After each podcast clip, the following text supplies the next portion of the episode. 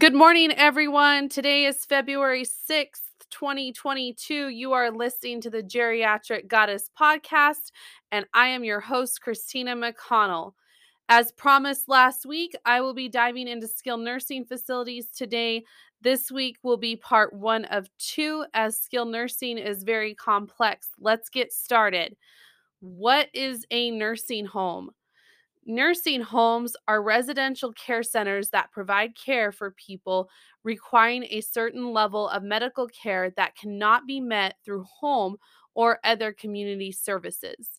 The residential care model includes nursing care, dietary needs, environmental, and maintenance services, as well as activities to ensure active and engaged residents. Typically, nursing homes or skilled nursing facilities, commonly known as SNFs, are treating with the elderly or those that are facing end of life care. Now, many patients come to a nursing home also for physical therapy, occupational therapy, or speech language therapy to recover from an illness or injury so that they can return home. Many of these facilities also offer memory care units that are separated from other residents to assist those who suffer from dementia, dementia or Alzheimer's disease. These units are going to be discussed in great detail in upcoming weeks as they hit close to home for me, and they are the ones that I want to see eliminated from the system in the upcoming years. Let's take a look closer at the history of nursing homes and geriatric care in the United States. The history of nursing homes actually goes back to the 17th century when English settlers brought the con- the concept of almshouses to America. An almshouse took care of elderly, orphans, and those who were mentally ill, and they only provided the basic needs of food and shelter. Um, these houses would continue through the 20th century until they got overwhelmed during the Great Depression. They did not have the physical space or the funding to operate, and the living conditions of the almshouses was extremely poor. These circumstances led to convalescent homes where board and care were provided.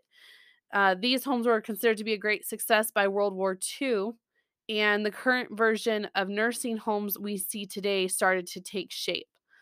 The government realized that people were spending way too much time in hospitals and the, that these board and care homes would help minimize hospital stays and they could be funded by federal and state dollars. The federal government then got involved in nursing homes with the passage of the Social Security Act of 1935.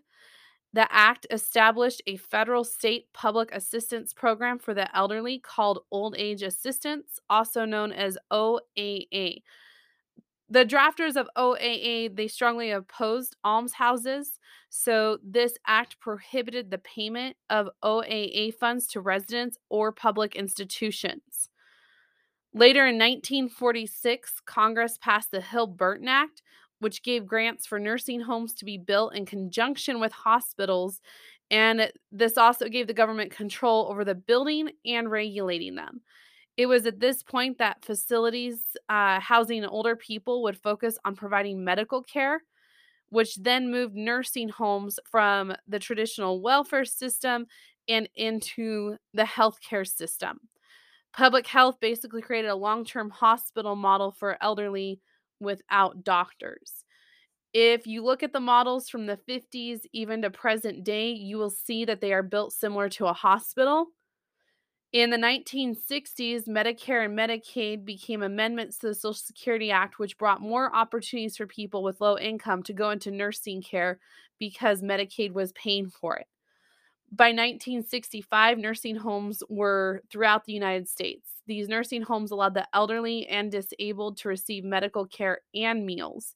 During the 70s and 80s, nursing homes worked hard to improve the quality of care beyond basic needs. Um, Medicare and Medicaid still make up the majority of the money for residents to receive care today.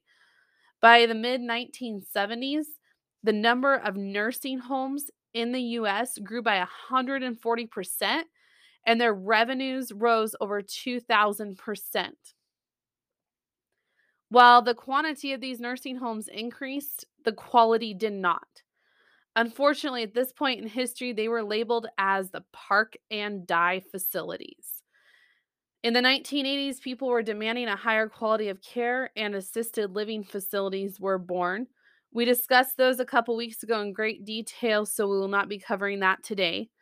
In 1987, the Nursing Home Act was introduced to define the types of services, and eventually, a resident's Bill of Rights was instated.